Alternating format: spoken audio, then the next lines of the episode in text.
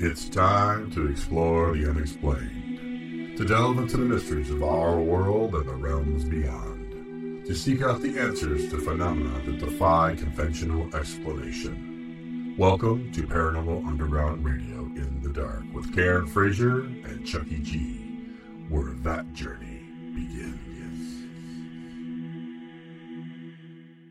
We are live. This is Paranormal Underground Radio in the dark with your hosts, Chucky G and Karen Frazier. And I can hear Cheryl too. Hi, Cheryl. Yes, and Cheryl too. No, I can hear Cheryl. Well, you too, can hear me, but I was on mute. But maybe people can hear me Oh. now. I don't know. So our Do guest tonight is uh, Don Allison, author of "I Met a Ghost at Gettysburg: A Journalist's Journey into the Paranormal." Oh, but anyways, Okay. yes, Don Allison. He was here before, though, right? So yeah, we're bringing. he's the Gettysburg guy. He has So updates. Oh, I was gonna say we're bringing him back, so he's got updates. Okay, uh, and then we have our correspondent, which is Maria Anna Van Driel. She's done lots of them before, actually. Uh, doing, I don't want to hear. I listened to the one about shadow people, which is really cool. And then we have uh, MJ12, who created who. So it's actually pretty interesting. It's about, I think, about seven minutes long. So um, you'll have to listen to that as well. Um, but yeah, I, I, I'm interested to see what he's going to add to the talk about Gettysburg ghosts. Seems I like there's a- know. Seems like there's a lot of people who talk about ghosts as far as Gettysburg. I mean, why why do you think that is? I mean, just well, because, because it's haunted. Well, no, I mean, but you know, there's other there's other Are you looking battlefields. for a more specific answer Yes, than it? a more I specific than suspect it's haunted. probably other battlefields have hauntings as well. I think that you know, anytime there's, and it's not necessarily when I say a haunting, I mean it in this uh, parapsychological sense that you know it's possibly even just a residual recording of what's happened. Okay, So I just think that that that energy and that emotion creates an imprint. It records. well, yeah, I was just meaning, you know, like why is this so like it's you know, whenever you when you talk about this stuff in battlefields, it's always Gettysburg. It's very prominent. You know what I mean? Where there It is. It is. But there are a lot of places that are like that that are super prominent, and some of it's hype. I don't think. I don't know. I've never been to Gettysburg, so I don't know whether that is the case or not. Mhm. Um, Yeah. But uh, you know, some of it places are very hyped. Some places aggressively pursue being marketing marketing themselves as being haunted. Again, I don't think that's necessarily the case with with Gettysburg. Mhm. But yeah, you know, name any other places on American, soil, where an American, war, I mean, a war, you know, I'm sure that there were a lot of skirmishes and things uh, between um, indigenous people right. before white Europeans got here. And um, I'm sure that those have imprinted on the land as well. But we don't know about those like we know about Gettysburg Okay. and like we know about the Civil War. okay. So you were on we were on hiatus. Did you have a good hiatus? Yeah, I do want to just uh, at the top of the show mention to our listeners. I am very sorry. I am downstairs tonight. The dogs are near me. They may bark, but it is cold as bleep upstairs where I go to get away from the dogs. And I didn't want to die doing the show, Oh, and so I am downstairs. yeah. Otherwise, you'd be part of the paranormal show we're talking about. Mhm. There you go. Yeah, I mean, I just, Yeah, I just been, hiatus. How about you? I just been chilling. You know, we're going to work. Uh, did some readings and you know, connecting with people and trying to get my website up and stuff. But I mean, nothing, nothing hugely. You know, I need to talk about. I mean, just you know, just chilling. Trying to get your website up, or actually indeed doing it? Well, it's almost done now. Um, uh, the lady Kathy Kohler, who's been working on it for me, uh, like nonstop. Uh, it look it looks really really good. So uh, we're almost there. I've just been adding stuff to it and putting books and resource information so people can go to other places and check things out. And so yeah, it's it's almost there. It's almost done. So it's good. I've been redecorating my living room and trying to find a way to make the stupid cat not scratch the furniture. I noticed. I noticed like all the different some of the furniture you had in there. What was the deal with the? Was there a chair in the corner and was it a cat on there or a dog on there or something? There was a chair. There's in a cat on there, but that was the chair that we actually have for the animals because they're not going to be allowed on. We got we we have two new couches, a love Uh. seat, and one more chair coming. Oh, And so we and we have three new chairs. It's a very big room. okay. Um, and so, I mean, it's not just you know crammed with furniture where you stumble and crash into furniture all the time or anything. It, There's actually room for all of that furniture in the house. Oh, okay. And so the dogs have up until now been allowed on all of the furniture. Well, they're going to be allowed on one couch, and the other two couch, the couch and the love seat, no, and the chair, no. So we got them their own chair. Gotcha. And the cat has like these little kitty cap, kitty claw caps on her paws. so that it, so now when she attempts to scratch the furniture, it's really pathetic. But it was either that or um, get rid of her or have her declawed. Now, I haven't been able to find anybody to take her, even though we're allergic to cats.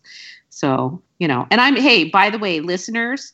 It's not like I went out and got a cat and I'm trying to get rid of it. This cat was starving in our garage, was supposed to die because she supposedly had long term liver damage. And well, Eight years later, eight years later, she's still not dead. So, Lord, what a way to put it.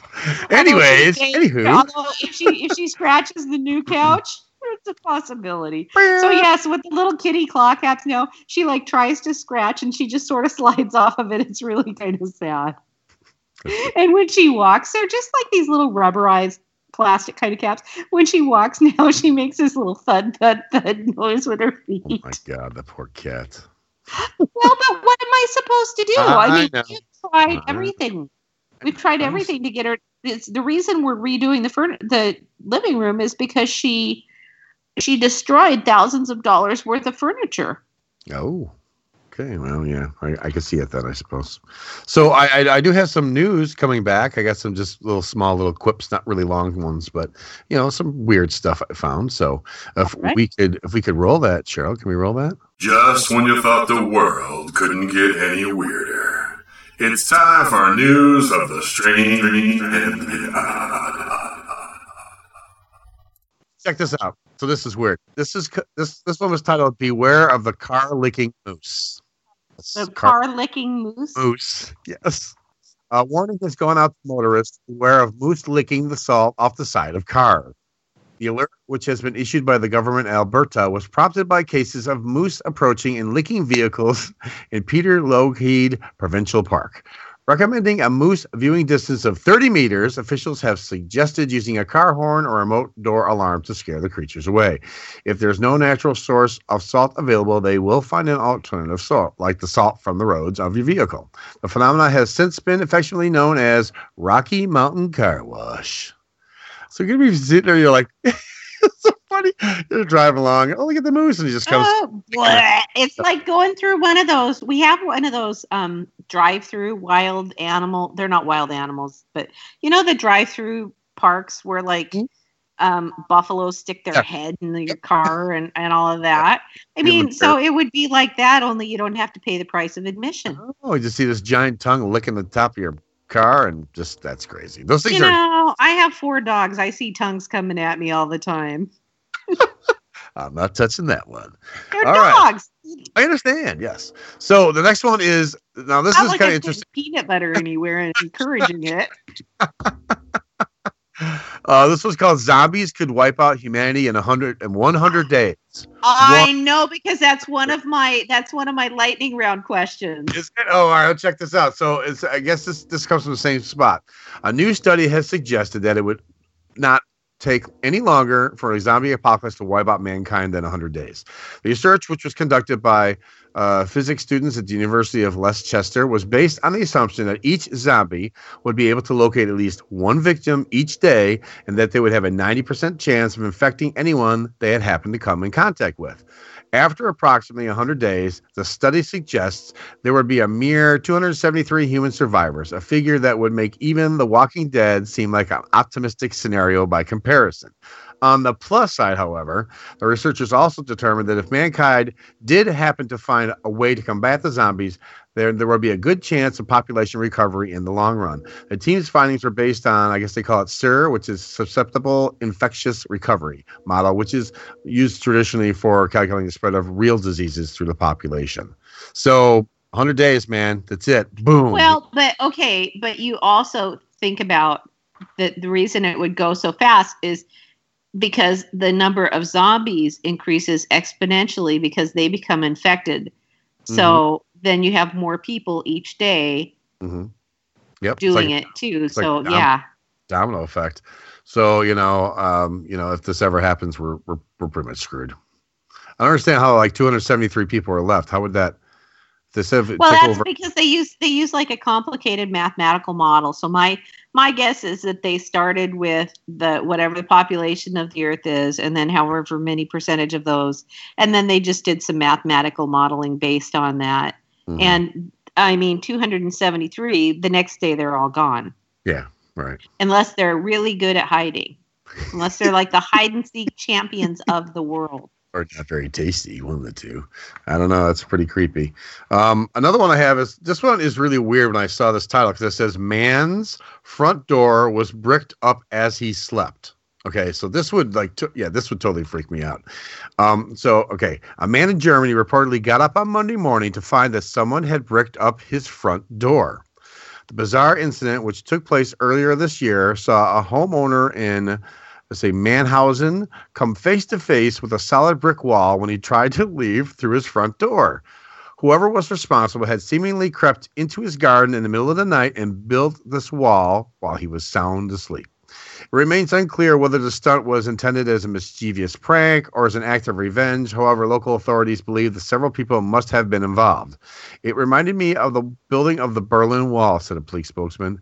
That went up pretty quick, too. So could you imagine that? I mean, Well, yeah. So to me, it seems like just on the magnitude, but bigger, of the prank where you do the saran wrap across the toilet. yeah, exactly. Mhm. Uh huh. Yeah. Or yeah. But then you know, think about it. Didn't But he have a how do you not hear that? I don't understand because that that had to be sleep serious like noise. the dead. He must take like Ambien or sleep like the dead or something. I mean, You know, slamming bricks down and putting the mortar on. You would probably think. Plus, you know, you have. Go ahead. honestly, if you if water drips a hundred yards from my house, I'm like, what was that? I'm like, See, I'd probably be the, I'd probably be the guy that woke up and said, "What the hell happened?" Because I sleep so soundly. But you Oh, know, there you has to be a back door, right? I mean, so you got the front well, door. did they? Yeah, I mean, so clearly they didn't intend to like kill him in his house. Plus, he has the technology to call and say, "Help! I'm bricked into my home." well, so- technology works. That is, you know, you never you never Well, know because we know how technology is, right?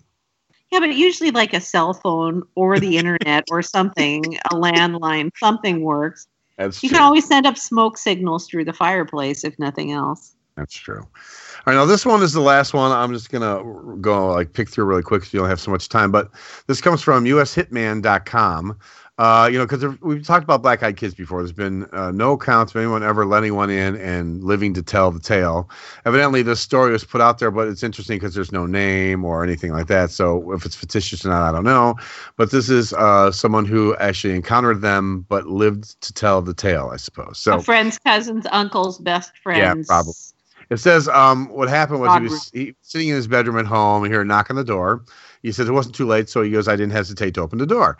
He goes, when he opened it, there were two ch- children staying there. Both were kind of looking down at the floor. He said, Yeah, can I help you? The taller one said, Yeah, uh, we got lost, and my and my my friend here, he needs to use the bathroom. Can we come in and you know make a phone call and you know, use your facilities? And he said, Yeah, sure, no problem.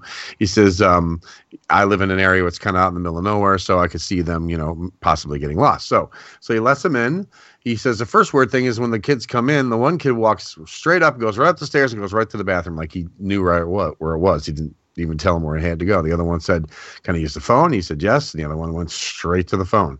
He said, um, when he walked down the hall to where the one was uh, by the phone, he said uh, the boy just kind of stopped and paused, and he said, uh, "Is everything okay?" Um, when he turned to look at me, that's he goes. That's when I he put his head up and I saw his eyes, and they were the dark round black eyes. He said he'll never get that picture out of his head. He goes, I was so scared that I couldn't even scream. or, as I turned to go down the hall, the other kid was standing at the other end, so he was kind of like boxed in. He goes, I became very dizzy and I struggled to stand up. As he walked closer to me and said they had been sent to collect me. That's exactly what he said. They they said. Um, he said I couldn't bear to look him in the face. He goes, I pushed away from him and ran into the front room and slammed the door shut. He goes, I was in so much shock. I, he goes, I couldn't even think straight. He goes, after standing against the door for about an hour, he goes, I finally got the courage to pop the door open and run out the back door. So he ran out the back door, um, jumped over through the garden, jumped over the fence to his neighbors. Uh, of course, he told the neighbor his story. Of course, his neighbor's a bit skeptic, but they went back to the house to see what was going on. But the kids were already gone. He goes, ever since then, he, he has dreams of these kids with black eyes reaching out to grab him. Um, he goes and he goes, I hope I never ever see them again. So, I mean, he's. Why didn't he call the police? I don't know. He's just totally. I guess he was getting dizzy, struggling to stand up, which you know it, it is part of the, Panic the folklore. can do that. Yeah, Yeah. yeah, Panic, yeah. True. Panic could do that to you too. Just like the you know the draining of the energy or Well- whatever. You know. I have a solution. Yeah, you do. Hmm, A video Okay. doorbell that connects to your smartphone. Oh, then you can just see who's out there before you. Yep, there you go. Right. Well, it's interesting. He said because when they when he opened the door, they were just kind of looking down, so he didn't really you know think much of it. But I would, to me, I'd be like, wouldn't someone like look at you and you're they're asking you to come in your house? I mean, it just seemed a little strange that they're looking down the whole time. So I don't know, you know. But um, he, he evidently he lives to tell this tale. So evidently you can get away from black eyed kids. Just run like hell. That's that's the theme to this story right here. You know what? If somebody wanders into my, we live off by ourselves. So if somebody comes to my door and says, "Oh well, we were just passing by and I need to use your bathroom," I would immediately call BS because Yeah. Well, you could just push them down the, the driveway and they just slide all the way down. You get rid of them really quick. right now that is absolutely sure that they would. Yes. So that's all. Hopefully, Because, hopefully Jim didn't die on his way down the driveway to get to work. Oh, God, so I see that, him yeah. there. uh, Yeah. hopefully he'll be okay. But yeah, that's the news for today. I just wanted to give some little clips and interesting things I found on this uh, other sites I've been on. So it's kind of funny though. I, I think the moose one was pretty funny for me. I mean, you You know, licked by, having your car licked by a moose. by a moose, yeah. Mo- Rocky Mountain Car Wash, baby. There you go. So I've uh, never even. I've seen a moose at like um one of those drive-through parks. Well, what were we seeing when I was out by you? Was that a moose or was those it? were elk. elk? Okay, all right. Yeah, those those, things are elk. huge too. Those things are big animals, man. Well, they're uh, bigger than deer. Yeah. Yeah, yeah, they're yeah, definitely. Um, so yep, but there you go. So um, we saw elk. I had forgotten that we saw elk. I guess.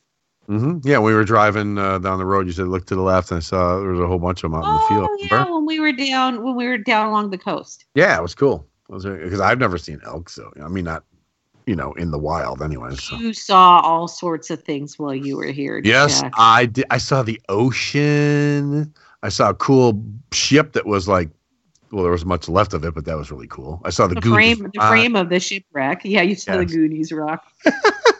That's the coolest part right there. That was like the. I know of all the things you see the ocean for the first time, but it's the damn Goonies rock Yeah. that gets you I'm like, excited. that's, yeah, that's how I was. I'm like, oh, look at the ocean. Oh my gosh, the Goonies rock. Yeah. and then we went to that town. What is it? Is it is Astoria? Astoria. Astoria. Yeah, that was cool. So yeah, I like that. It was fun. Mhm. So I guess well, we're gonna. it's a cool place out here. It is pretty cool. Um, so I guess we're just gonna be talking about some ghostesses tonight. Some ghosts, some updates on some ghostesses. I don't know if you're supposed to say I, ghosts. I suspect that that is a fact. That is what we will be doing. Cool. Well, you know, I I'm I have to say that I, I gotta say it to him too. But I, you know, when you're a, a journalist that does not non paranormal stuff, and you decide you're going to come out and write something about the paranormal, I mean, you're taking a chance. You know, wouldn't you yes, agree? that's true. Yes. I mean, you know. All right. people- right. Well, let's do this. Let's go to Yeah. break because apparently my dog wants out. Uh, So, Okay. uh, yeah, we'll go to break. And when we come back, we will be talking with Don Allison, author of I Met a Ghost at Gettysburg. Stick Cool. around. You're listening to Paranormal Underground Radio in the Dark on MixLR. We'll be right back. Hi, this is Cheryl Knight, editor for Paranormal Underground magazine. And I'm Chad Wilson, Paranormal Underground Magazine's publisher. Every month, Paranormal Underground Magazine explores the unexplained by examining topics that range from haunted sites to ufology to cryptozoology. We also spotlight investigators and researchers who continue to pave the way in a field that seeks to answer some of life's most complex questions. If you want to read about topics like psychic phenomena, demonology, conspiracy theories, crystals and herbology, and much, much more, visit paranormalunderground.net and start exploring the unexplained today. Hey everyone, if you can't get enough of Paranormal Underground, then I've got good news for you. We're on social media. You can find us on Twitter on Facebook, and I think even on MySpace, and nobody has a MySpace page anymore. So check out Paranormal Underground on your favorite social media site today. You are a waste, a loser. Everyone hates you. Why don't you just stay in your car and keep driving? I'm serious. Drive until you run out of gas, then get out of your car and walk until you find someone who doesn't think you're dumber than bricks. Could take a while, but at least all that walking might burn a couple of calories. You may not witness bullying like this every day. Your kids do. They want to help, but they don't know how. Visit stopbullying.gov to learn safe, simple ways your child can help stop bullying. Be more than a bystander at stopbullying.gov. A message from the Ad Council. Nicole Strickland here, California coordinator for the Oregon Ghost Conference. Here to tell you about the sixth annual event, which will take place in 2017 on March 31st through April 2nd at the Seaside Civic and Convention Center in beautiful Seaside, Oregon. The Oregon Ghost Conference is the Northwest's largest paranormal convention and attracts visitors from all across the West Coast and beyond. It will have a jam packed weekend filled with speakers, courses, tours, parties, and so much more. So join us for a weekend of ghosts at the coast to connect with and learn from some of the top paranormal experts in our area. Do not miss this great event. For more information about this fabulous event, please visit its website at OregonGhostConference.com. The Oregon Ghost Conference is also available on Facebook and Twitter as well. Happy hauntings! Hey everyone, this is Winter Balefire, contributor for Paranormal Underground magazine, correspondent for Paranormal Underground Radio in the Dark, and now I'm very happy to announce a published author. My first poetry book, Love Letters Destroyed, is now available on Amazon.com, Lulu.com, Barnes & Noble, and other booksellers. Ebooks are also available. You can also check out pseudosynthpress.com for information on signed copies. Again, that's Love Letters Destroyed by Winter Balefire. Thanks, and I hope you enjoy. The Crusaders are commonly thought to have been motivated by their deep Christian faith. Crusades were actually war-inspired by the average of medieval ecclesial leaders who were only searching for total power and control. Well-played mind games which spoke about demonic forces, witchcraft and deadly possessions.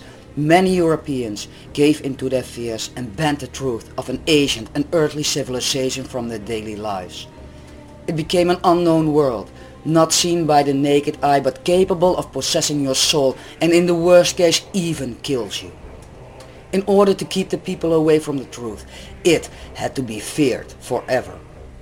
Restoring the voice of our people, we give back what once was stolen from you, your freedom and thinking, creating and believing.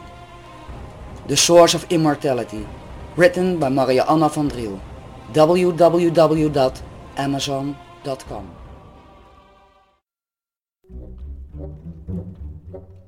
So, you're looking for the best in paranormal radio? Well, you just found it. Right here on Paranormal Underground Radio in the Dark.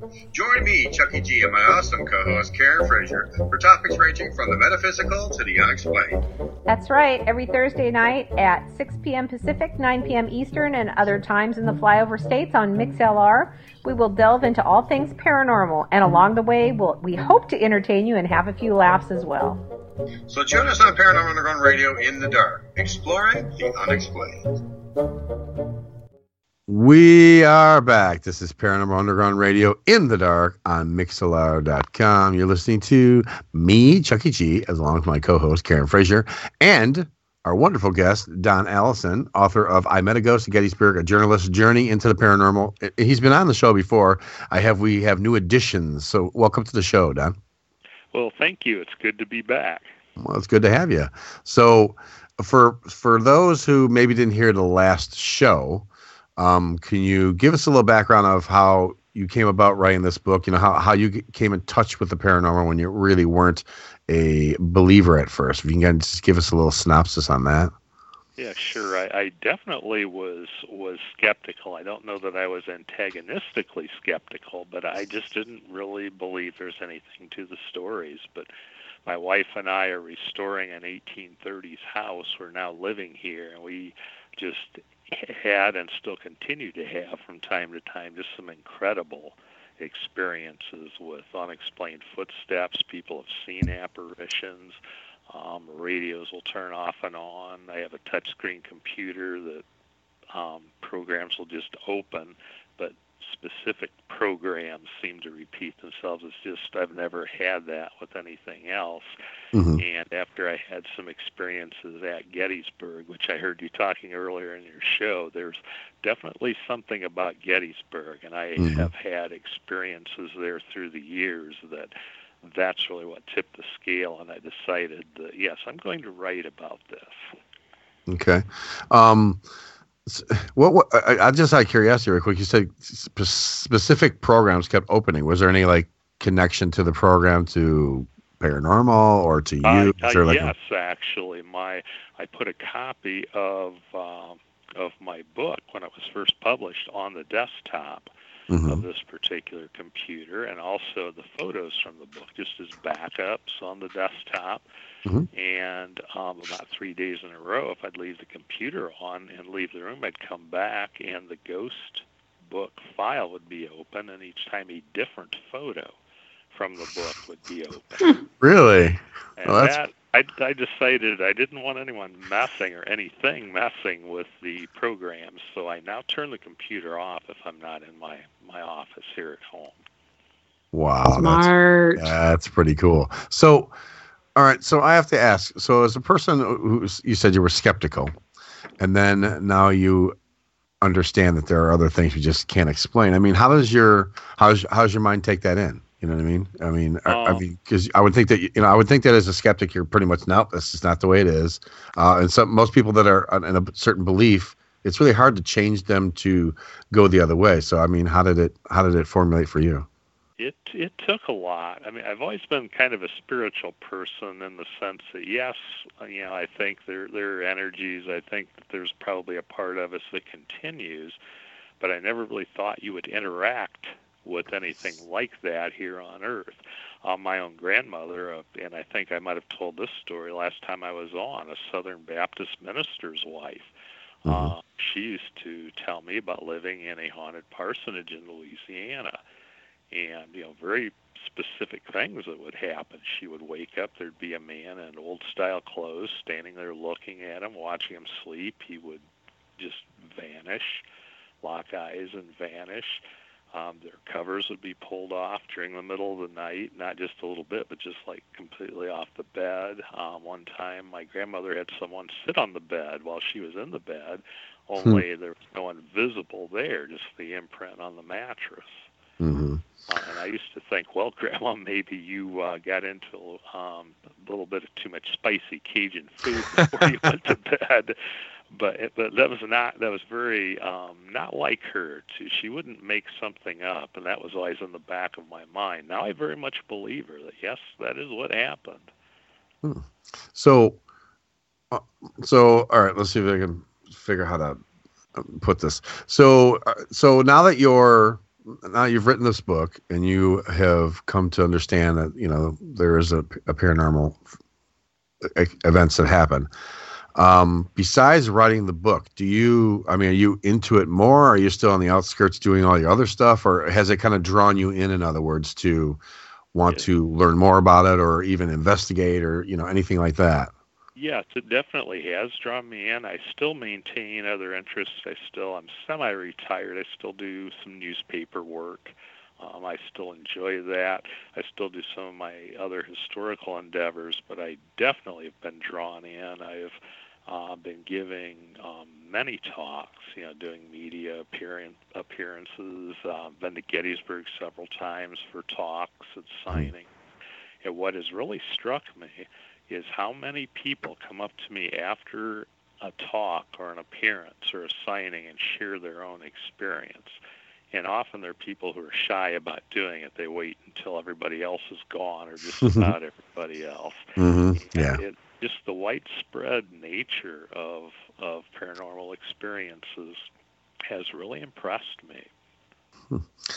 Yeah, I've had that happen. Like when I when I've done events the same way. When you're done, people then they want to come up and they want to share because I, I maybe they feel that it's you know safe to do so now or something you know and they'll understand that you're not going to just you know roll your eyes or or you know do whatever in in course to what they're saying to you you know um, I, I assume that would probably be correct assumption Very much so, yeah. Mm. Some people are open about it, but I think a, a, a pretty sizable majority are, are rather shy and really don't want everyone to hear them tell this. hmm Well, I was saying to Karen when we were before the show, um, before you wrote this book, when you're, you know, because you're an award-winning journalist, you've written all sorts of stuff.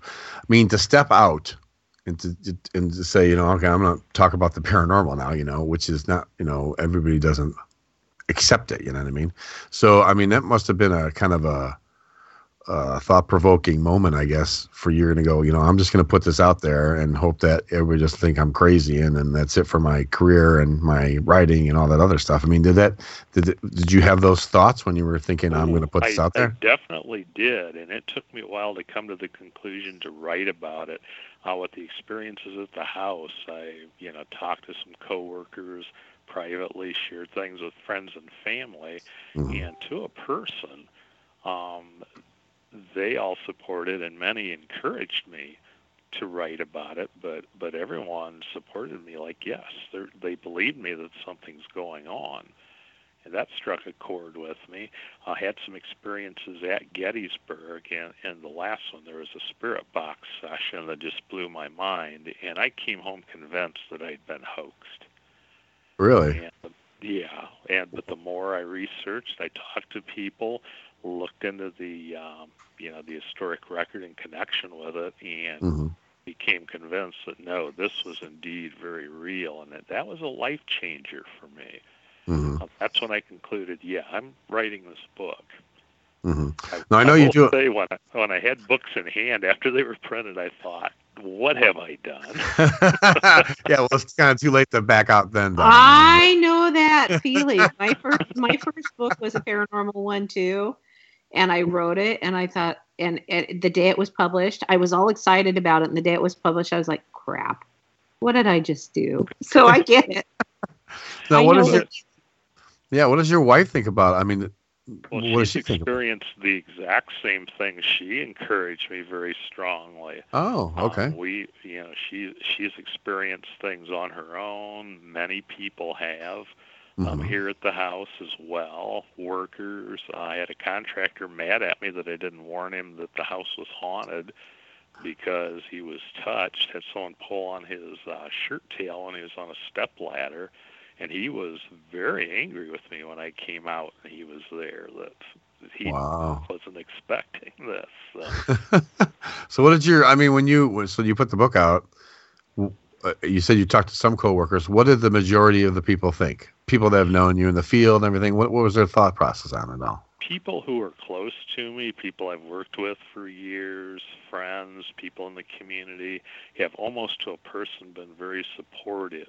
Um, I talked to um, a, woman, she's a retired teacher, school teacher, who was a former neighbor. I've known her for years. She came in to get a copy of the book to pick one up at the newspaper when I happened to be in.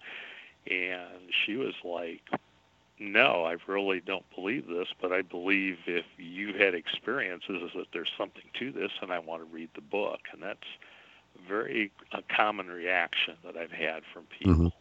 So, in other words, your your legitimacy otherwise led them to say, you know, we're going to take a look at this book.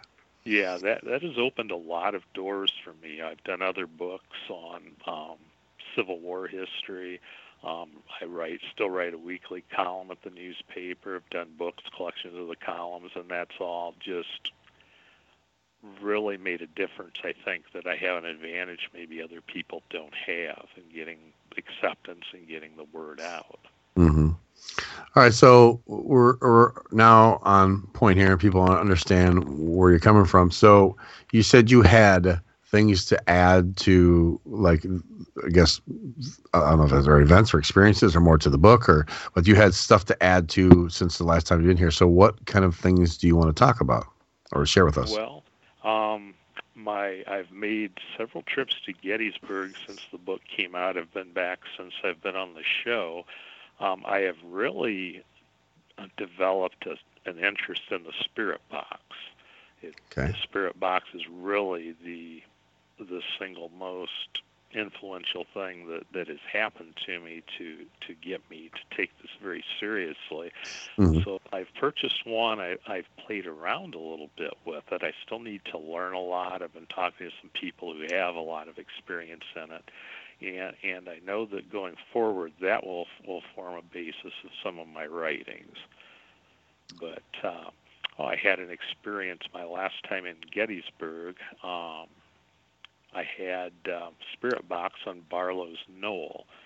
Um, to set this up, the soldier that matched up with the historical record from the Ohio captain that I seemed to have a conversation with on Sachs Bridge via the Spirit Box, he was mortally wounded on Barlow's Knoll.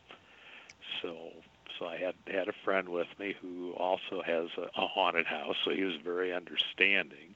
Mhm. And we're there like a half hour. I'm using the spirit box, you know, asking, is there anyone here? You know, the, the, the usual thing, getting nothing. Right. And all of a sudden, I get a yes to the question, is anyone here with us? That was cool. Well, what's your name? And Christopher. Uh, Okay, well, what's your full name, Christopher? Christopher, and we couldn't understand the last name.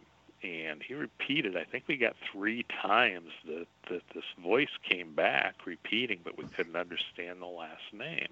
Mhm. So we're thinking, well, you know, were you hit?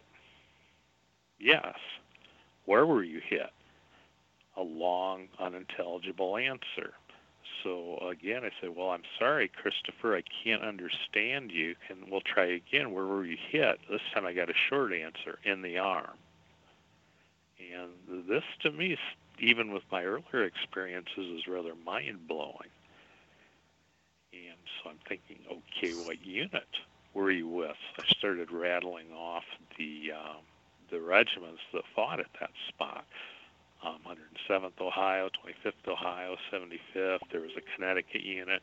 I didn't get an answer to any of this. Well, my friend said, well, it was a Georgia brigade of Georgia troops that overran this position. Maybe he's from Georgia. Mhm. Said, "Are you from Georgia?" And clear as a bell, louder than anything else we got, almost uh, an exasperated tone to it. I am. Wow. Oh wow. but then other people came around. We lost. Uh, we didn't weren't able to get any more answers. But to Mhm. me, that was a pretty significant. Um, I have yet to figure out how to properly record. I did not get a, a very good recording of that, unfortunately.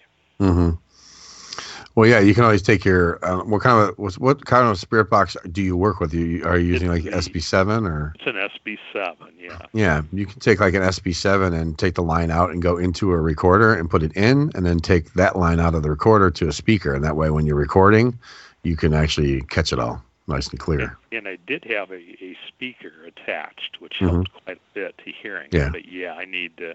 I'm not real technically savvy when it comes to that sort of thing. So I and I've been talking with some folks who've been helping me out. So I think next time I I go there, I will have hmm will have a something set up. Well, you can always speak to Karen. She's really tech savvy, right, Karen?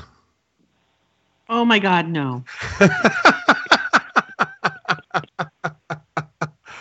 I guess you can't. Talk. No, I was I was talking to my father yesterday about something, and he asked me a technical question. I was just like, "Really, you're asking me?" I'm like the last person you ask in the entire family. I would ask my newborn infant ne- grand nephew before I would ask me tech stuff. So, all right. So you you're you're using the spirit box. You're you're you're digging the audio and the connection, and then you're seeing that you can take and place some of the audio or you know connections you're making to actual events or people. Correct? Yeah, that and, also you know research for for further writing, and then Okay. I'll have you know a backup if anyone questions me. Um, that's one of the things I, I've tried to talk to a variety of, of people as I'm getting into this. I've Mhm. talked to uh, folks from the uh, Skeptical Inquirer. Um, And that, and it's interesting. I, I think they raise some good points of you know I think having a high bar um, for the evidence is a very good thing. Oh yeah, definitely. You want to be able to weed out, you know, you you, you know, because the percentage of what you're capturing is is very s- small amount that's actual you know actually paranormal. So you want to make sure that you're not mixing the two together you know because that, that way when you're left with what you're left with you know you have some basis for truth to it you know? Um so uh, now is the stuff that you like you're doing is this like you're out in the where the battlefields are? Is that where you're capturing the stuff or is it just like is your home part of the the, the book that you wrote or is that separate or you know what i mean Yeah, the home is is a big part of it. Metagosti Gettysburg. I have not really investigated here. I've had paranormal groups um, from the area and as far away as Gettysburg want to come here, but um, my feeling is I have a very um, comfortable coexistence with what's here, and I don't want to jeopardize that. mm-hmm. you don't want to shake them up not- I've not used the SB7. Now I took the SB7 to the cemetery just down the road. okay Um, and was at the grave of a convicted murderer, and we were getting um, answers to our questions. It was hard to understand what those answers were. But uh, actually, it kind of spooked my son, and he's not easily spooked. Mm-hmm. But he's like, okay, maybe we shouldn't be doing this kind of thing. yeah, well, sometimes you get that reaction too. You know, you just have to make sure you're doing it respectfully with the right intention. You know, um, have you tried like uh, with the, the stuff? Have you taken pictures? Have you caught any anomalies visually? You know, because we all everybody does the audio, but you know, and visual, of course, is very rare and hard to catch. But have you tried doing any of that? Have you had any luck with that? Or Yes, and actually, I've had um, some very strange anomalies at Sachs Bridge at Gettysburg, which is very common. okay, Every time I've been to Sachs Bridge, I've captured something, even if it's like you know an orange streak or a mist or something. right, Nothing real spectacular, but yet very consistently orbs hmm are are very common. I know those are are rather uh, controversial, maybe when it comes to are these paranormal evidence or not. Mhm. I took all the photojournalism, you know, photography classes when I was in college. I've taken pictures through the years professionally, and I have found orbs to be very rare. Mm-hmm. Now, does your does your wife do this with you, or you just do you just Um, by yourself, or what? She has been to Gettysburg with me some of the time. She's been with me, and we've had some of the experiences. But you ask about, you know, photographic evidence. It was actually photos that my grandson took Oh, that were really huge too, and they're included in the book. But it was the Okay. trip. He was with me. It was a spring break trip. Mhm. He was, I think, 14 at the time. Um, we did this investigation at Sachs Bridge. It was something that I was was able to do because I was a journalist visiting, registered with their tourism bureau. Okay. And it was an actual investigative group that that offered these, and thought, okay, after this, we're going to Little Round Top. We we did some some photographic things to kind of back up experiences I'd had previously. But we go to Little Round Top, stop the van, turn everything off, uh, the windows down. My grandson took five photos as quickly as he could Mhm. and nothing was visible to the naked eye. But then he showed them to me, and here my grandson had talked to a ghost at Sachs Bridge on the spirit box and wasn't phased with these pictures. Just really freaked him out. First one was you could see clearly eight orbs, and one even had a tail, um, like they were shooting at us. And Mhm. the next four, it started as a small um, mist in the corner, but a reddish, yellowish, orangish mist that grew with each photograph. Wow. So, And go ahead. And the the thing with that is, at the time, I did not know it, but this Mhm. served as kind of a catalyst for me to do some genealogical research. Okay. My mother's from Alabama. I knew I had a number of um, great great grandfathers, great great great uncles who fought for Alabama units, but the ones I was familiar with had all fought in the Western Theater Mm-hmm. um, through research, help with friends, and whatnot, it turns out where my grandson took these photos was within yards of where my great great grandfather um, was captured as a member of the 15th Alabama on Little Round Top. Wow. Totally That's- unknown to me. Wow, that's pretty crazy. So And yeah, Go go, ahead. ahead. no, I was gonna say that's that's that's very interesting. You get that tie-in, you know, there, uh, which just probably makes it even more real for you. You know what I mean?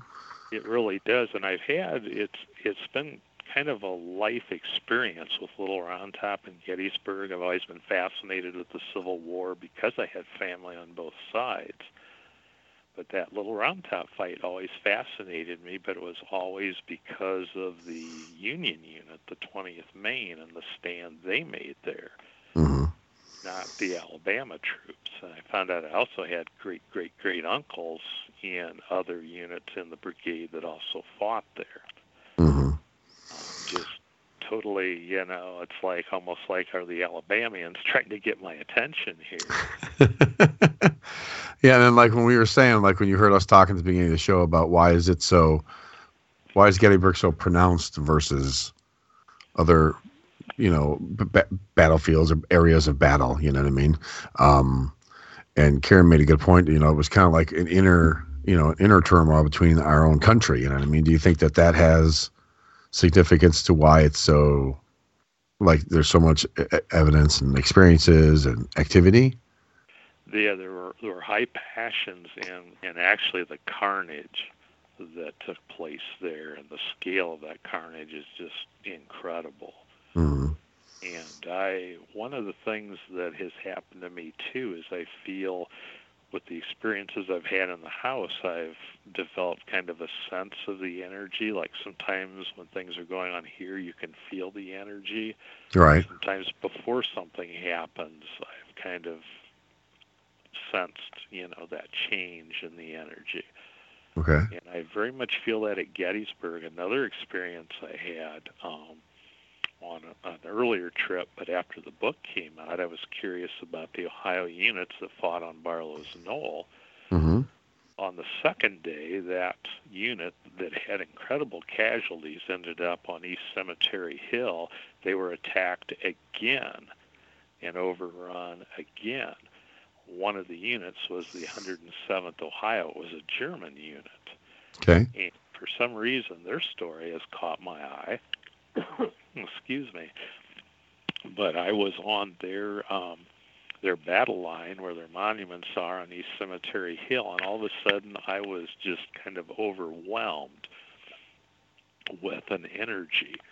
Um, I almost fell over. It's kind of on the side of the hill. I couldn't Mhm. move, would have fallen, and I could just see these flashes, you know, in my mind, and sense just the confusion. Yeah, excuse me, I'm That's okay. getting a little frog in my throat here. That's okay. excuse me, but uh, I was probably incapacitated for about 10 minutes. My friend Mhm. who was with me was kind of wondering what I was doing up there so long, and um, he's pretty open-minded, but I didn't really share the details. But I, when I got home, I wanted to do a little bit of research into that unit, and here their fight on that spot was right after dark. Hence the flashes I saw in my mind. Okay. I had no clue when I was up there that that's actually what had happened. Mm-hmm. And So- then, a few, and then within weeks after that trip, I gave a talk nearby. A good friend of mine, historian, said, said, "Yeah, I've been looking into the Ohio units at Gettysburg, and the 107th Ohio had men from our area." And again, I had no clue. So there's a connection. Like, wow. Yeah. And how do his how do historians feel about you know because I know a lot- sometimes you know if you're a historian they don't they're they're not really connected to the paranormal or they don't feel strongly about it. I mean, when you're when you're dealing with this stuff and you're trying to connect one to the other, is there issues or not issues or there are issues.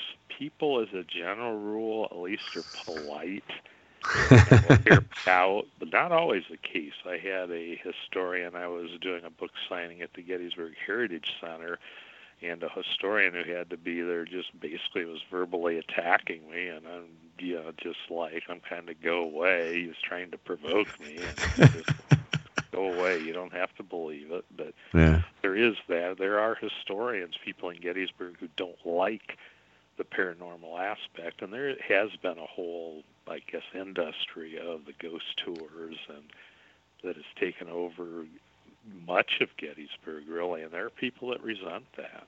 Hmm Yeah, I would assume maybe they maybe they figure it's disrespectful because you know people are trampling all over and stuff like that. But what do you think? You, you know, it's I think paranormal tourism. Some people really like it, and there's always going to be a group of people who who don't enjoy it for whatever reason. So, what do you think it is? Um, to me, I think it is part of the respect. They do see it as disrespectful, like, gee, people gave their lives here, and here's people running around on the, you know, around the town looking for ghosts. Um, but but there are people who understand. Um, two good friends of mine who are you know authors, historians, Civil War authors, have been very supportive of what I'm doing. Um, one of them has had experiences of his own and very interested in our house. Um, the other one, his wife, is uh, very much into the paranormal and has had experiences. He is not, but he's been very open. And these are two prominent, you know, Civil War authors. That seems to make a big difference, though, doesn't it? it?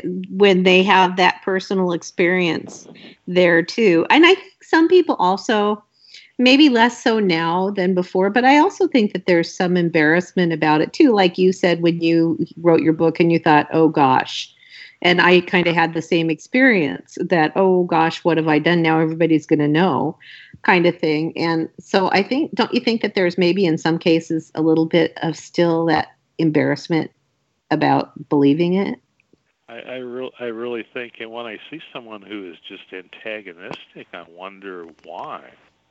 You know, I get not believing it. I was that way myself, but the antagonism, I, I don't know if it's a fear of the unknown or, or just what that is. Hmm. Yeah, well, yeah. I mean, I think I think you're. I- think it's a little both. You know, I mean, it can be one way or the other. But yeah, I think a lot of it is just they're they're afraid to grasp the concept that maybe this could be true. You know, uh, there could be something to this. You know, because you know people's minds when they're set on something sometimes, and that's what they're set on. So, um, but so so what what are your like what do you think inside your mind? What do you think paranormal the paranormal activity the things that you're experiencing what do you think this is is it energy is it you know i mean wh- how do you process it as far as someone who didn't believe and and now does believe what, what are your thought what's your thought process on that Well, I've looked a lot into the scientific theories, and actually, being a historian, I've read a number of works um, from the 1850s you know, into the early 1900s of, of people who've looked into it. It's kind of surprising how the theories haven't really changed all that much. We're just a little more technically savvy. But I think it runs a range. Uh, we definitely have um, residual things here at the house uh, footsteps that follow the same patterns. You hear them from time to time, and it's the same thing. But there's definitely an intelligence to a lot of it, and that's really part of what got me involved. And it's, uh, to me, it seems like I think there is a part of us that survives when we're when we're done with our earthly life. And I'm leaning more and more toward that direction. so so you're so you're saying that because of the fact that you can touch on the intelligent part of it makes it more believable i suppose It really does to me. Things like um, I may have shared this story last time I was on. I know it's in my book, but one that really made an impression on me. I was here working in our house. We hadn't had the, the rewiring done, so I'm running like a table saw. I had a generator outside, and I had a radio playing. mm-hmm. At this particular time, the radios were often turning off and on, changing stations, but I had a classic rock station on, and every time a, a rather rowdy, loud song came on, the radio turned off. Really? Third, the third time it happened, the song that I remember, the song I was playing was um, Elton John, "Saturday Night's All Right for Fighting," and the radio turned off, and I got, you know, well, I'll, I'll take it back. We had three before this, and I finally said out loud, "Look." I like this music. Leave the radio alone. Don't turn off my radio. I'm getting pissed here. and so then the Elton John song came on, and the radio didn't turn off. The generator outside turned off. Oh. I just stood in the dark laughing. the generator was fine. It was full of gas. It turned off, so you know the switch had been hit. Right. Went out, fired right back up, and, and all I could do is laugh. And that one really made an impression on me. Mm-hmm. Well, yeah, sometimes they do like to, you know, mess with you. You know, I mean, I look at it as though, you know, it, if if their energy of if their energy of human beings or they once were human beings, why wouldn't they have a sense of humor? You know what I mean? Why wouldn't they? Yeah. I mean, I would. I would. Oh, I would too. Well, I'd be messing with people big time if, if the roles were reversed. Yeah, I'd be like, okay, it's time to freak these people out. So, um, one that. Oh, go ahead. no, go ahead. Go ahead. The one Continue. that one that plays with our radio. Um, there is a fellow who lived here before we bought the house, and he told Mhm. us it was haunted. He thought it was um, was uh, Uncle. I can't think of the name now, but it was a, a fellow who died in the house in the late 1940s. But uh, the radio seemed to be connected with maybe that time period and somebody who is a sports fan because we would I would come out here, other people would come out here, the radio would be on that had been off, and it would be switched to a sports station, most often the Cleveland Indians. I'm a Tigers fan, so. but So- one time, my wait, wife and I were, were working outside, and, and the Uh-huh. radio kept going back to a, a Bowling Green State University men's Oh, basketball my game. God. I mean, like a dozen times we put it on different stations, and it always went back to that. So.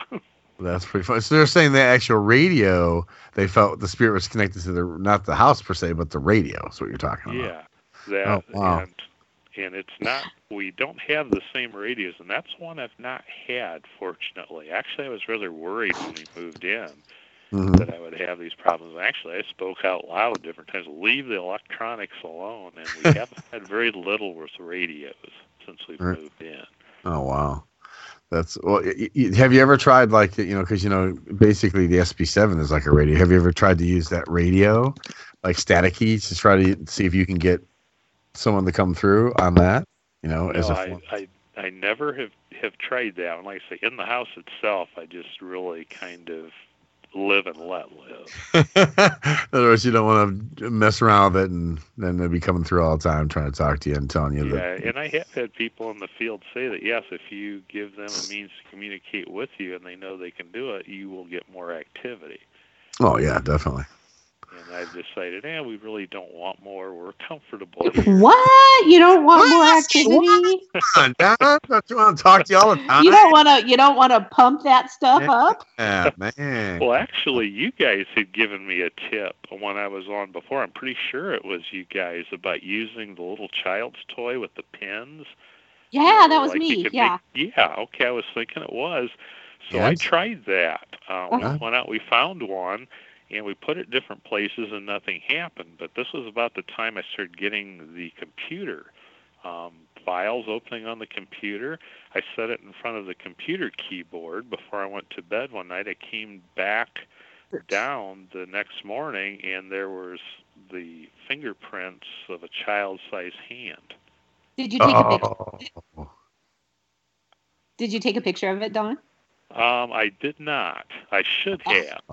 Yes. But I still, had that's plenty. like I had plenty of. I had plenty of witnesses. My wife saw it. My son and grandson saw it. that is super cool. You should tell them next time. Put it there again, or wherever you think that they do it, and tell them to stick their face in it. Yeah, that would be good. Ooh. Now, and I there has been, um, you know, I've had a person see, and I think this was in the book. Well, I know it was in the book because I actually held up the book to include it. A fellow delivering a clothes washer saw a little girl at the top of our stairs.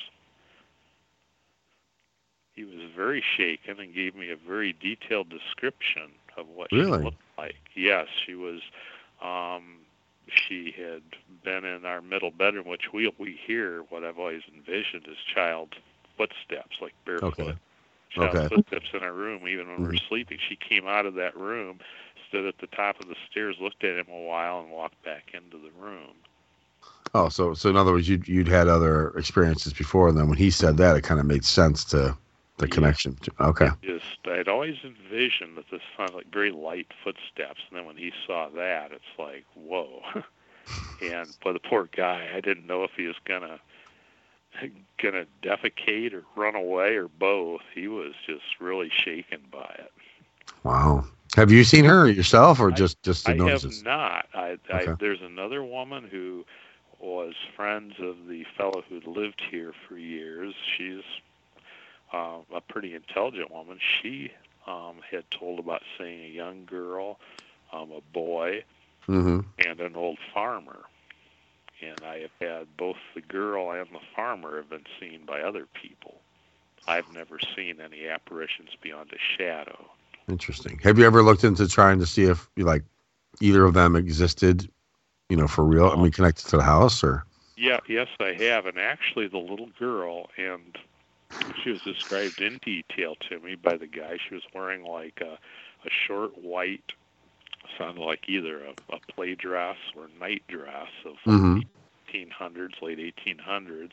She had brown curly hair, and even told me the dress was dirty. But based on the curls in the hair and what she was wearing, I, I was thinking, well, definitely 1800s. There was a little girl. She did not live here, but this was her grandparents' house. mm-hmm. She lived with her parents uh, like a mile and a half away. But uh, the little girl died in 1882 of a horrible case of uh, bone cancer. I think she was Oh. eight when she died. oh, so you think that maybe that might be her coming and connecting there? Could be, you know, if it was her grandparents' home, it would probably be a happy place. She's buried just less than a half mile away at a, in a cemetery nearby. Wow, it'd be interesting to. That would be interesting, like to go to the cemetery and see if you could connect.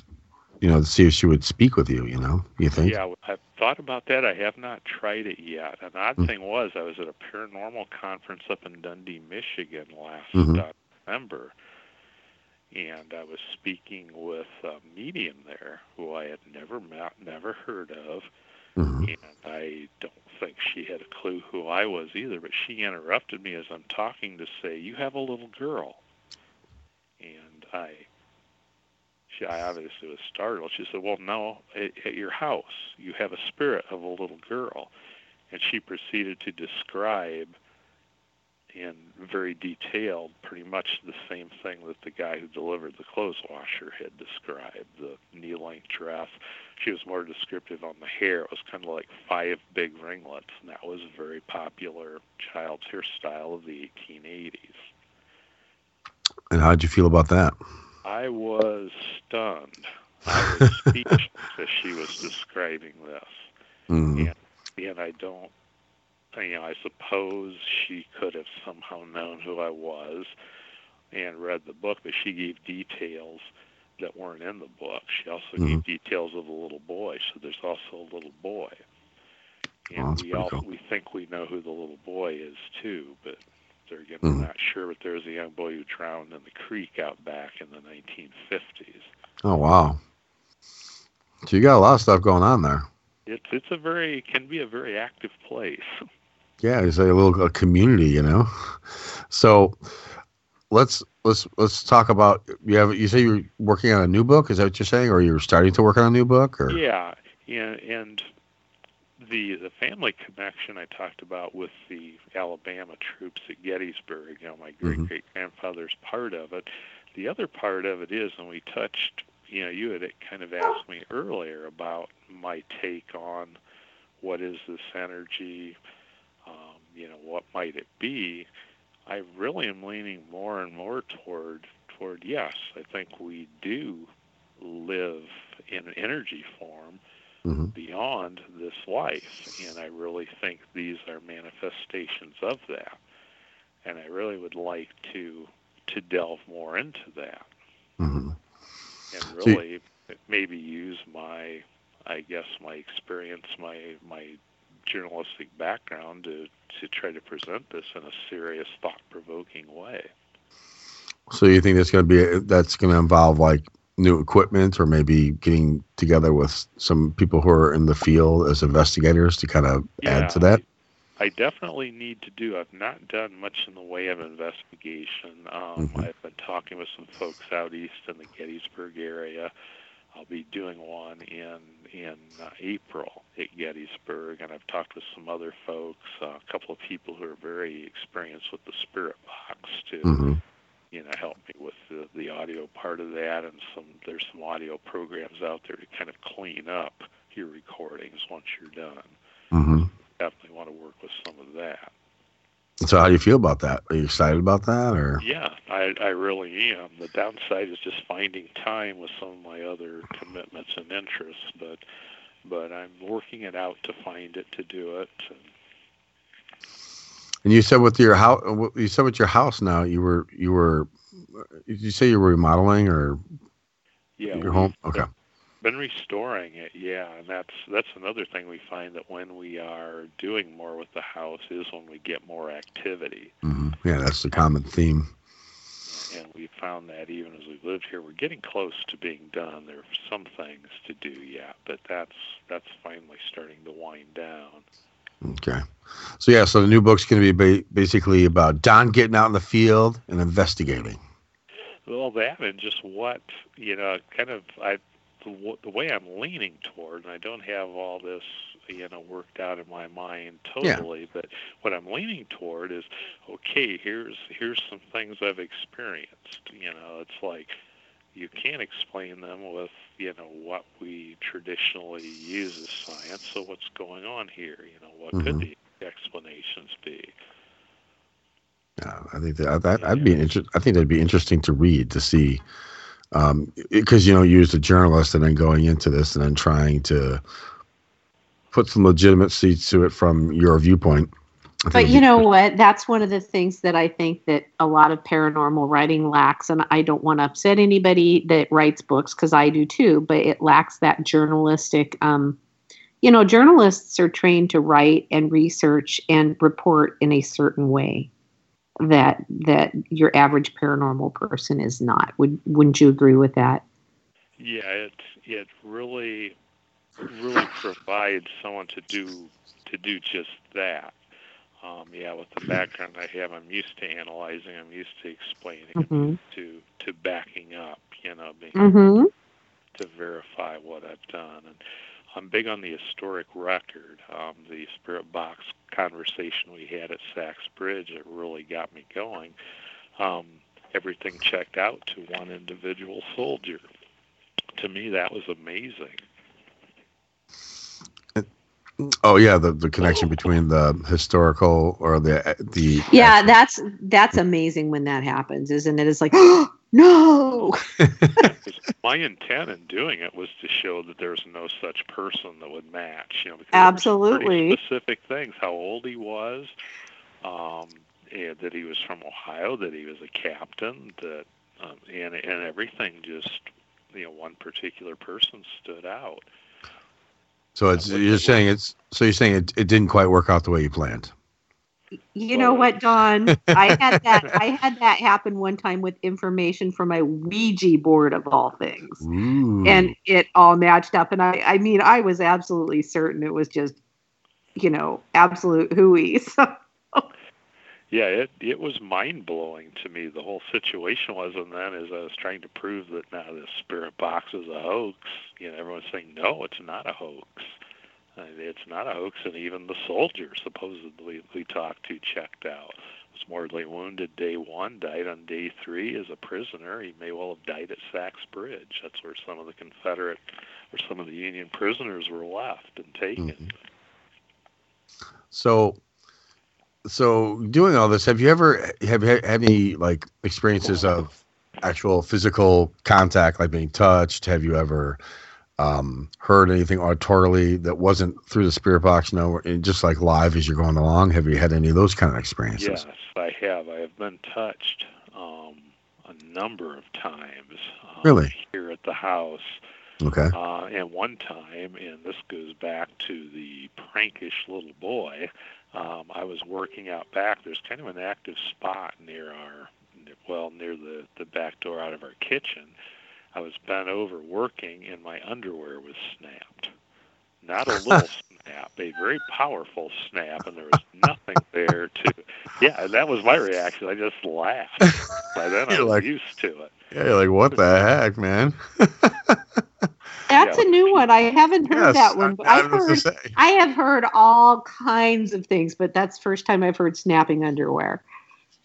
I've had my ear flipped. I've had my hand touched. My grandson had his hand touched, and he just like jumped and like, "What the heck was that?" And That's pretty funny about the underwear, though. I have to say. yeah, I, I, I had to share that one. I, I just laughed and laughed and laughed when that happened. And so, have you heard anything auditorily without the spirit box? Have you heard? I mean, I besides the radio going on and stuff like voices or. Yeah, of course, footsteps are very common. Mhm. Um, I have heard unintelligible, obviously, voices before, like somebody talking like in the next room, but you couldn't make out the words. hmm Well, one time I had come back into the house. My wife had left her purse um, inside, and we were leaving for the evening before we'd moved in. So I told her I'd get her purse. I ran in, and as I'm picking up her purse near the main front door, a f- very distinct female whispery voice right next to my ear said, "Be sure the door's locked." Oh. And I, um, uh, my reaction was, "Did I just hear that?" that one was rather mind blowing.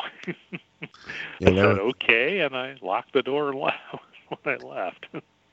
Well, you got to figure some of the stuff that you're experiencing, like the footsteps and that, you know, some of that could be just residual, you know, where it's just something that kind of goes along at a certain time, you know. But then when you start getting stuff like what you just said, you know, you, you have the mixture of intelligent and residual, you know. Yeah. Like one, one time, I was in my basement, um, which is actually the original kitchen of the house. Pretty cool room, but I started getting this sense of energy. This was after I'd had quite a few experiences, and I had just watched one of the the ghost investigator shows on TV, and they'd done that shave and a haircut deal to try to get Mhm. a response. So I said, "Hey, can you finish this?"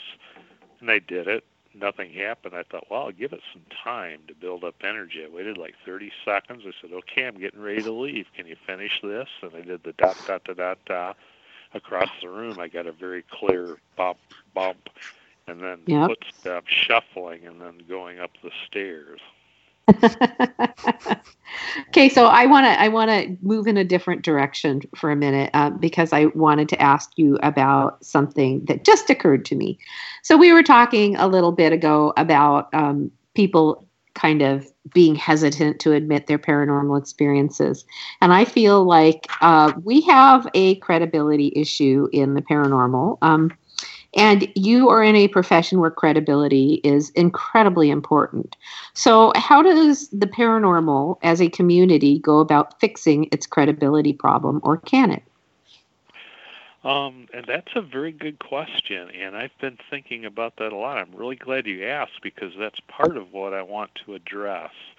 Um, and I really didn't think to bring it up that way, but yes, I think there is a problem. I've been talking to a lot of people in the field. I think there are some people with great integrity, great skills, who, you know, I think what they're presenting is pretty impeccable. And I think there's a lot of Mhm. people who really don't have the skills in the background who are jumping at this is a ghost, that's a ghost. And I think that's where the credibility gap comes in.